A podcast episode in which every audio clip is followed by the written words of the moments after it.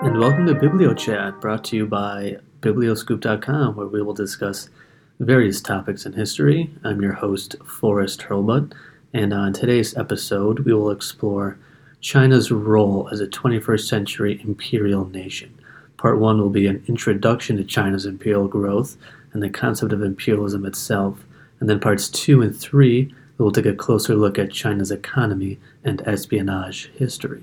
And so, to start this topic, we are going to take a look at the history of Western European imperialism because I want to provide a larger context to what China is doing and how its imperial behavior has been reflected in the past. Before democracies, the world was ruled by imperial monarchies who competed against one another for international territories. And while most of Western Europe had this imperial drive, we are going to quickly discuss England's imperial history. So, in 1500, England invaded Ireland and conquered the region. Then they expanded into North America and eventually into India. So, England had this 300 year progression where they had colonies from the western to the eastern hemispheres. And one of the core drives of these conquests was the demand for natural resources as England expanded, they were exploiting these new territories that held things like oil, wheat, and timber, and these resources were the lifeblood of building an empire. And the value of these resources is reflected by the intense competition for them. Before controlling India, the British had to oust the Dutch presence in order to establish their rule over the Indian population.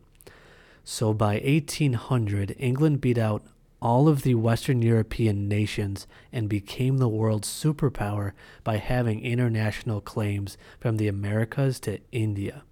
And again, it was the value of natural resources that drove these territorial claims. And with the largest navy in the world, a steady supply of trees was critical.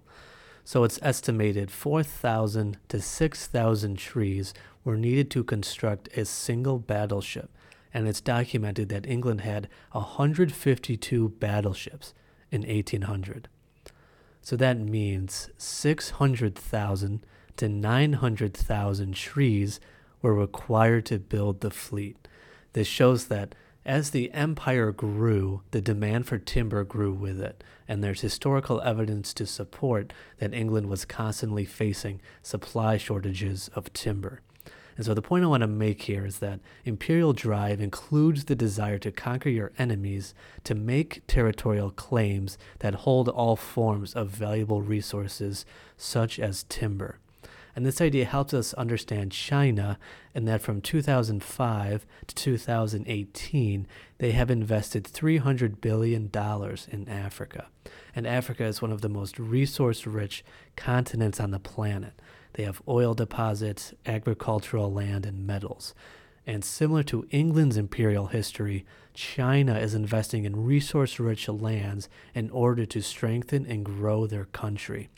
And one of the concerning things about this growth is that it reflects England's imperial ambitions, where one of the main goals of this growth is to strengthen the military.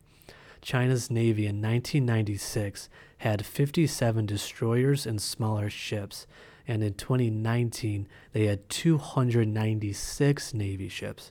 And in total, China spent $146 billion on their entire military in 2016, making them the second largest military spender behind the United States.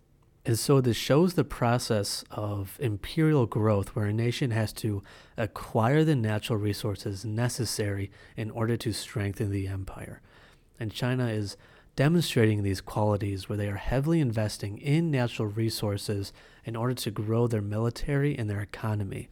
And it's interesting looking at this today because the average person would probably fear the threat of North Korea more than China, when it should really be the other way around.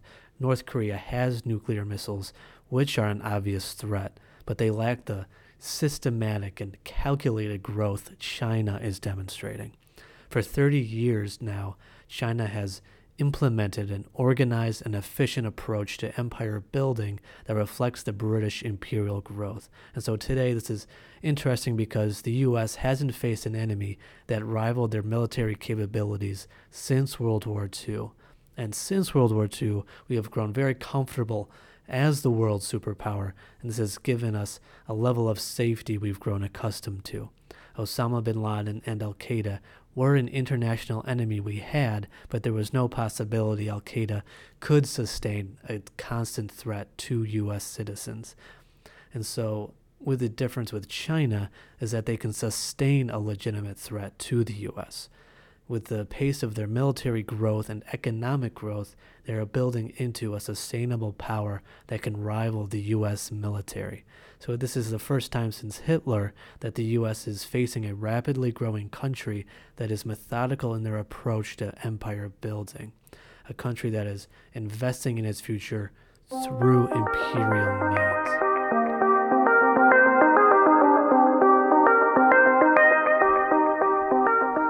Thank you for listening. This concludes part one. Next episode, we're going to take a closer look at China's president, Xi Jinping, and how he has methodically constructed the world's second largest economy. I'll see you then.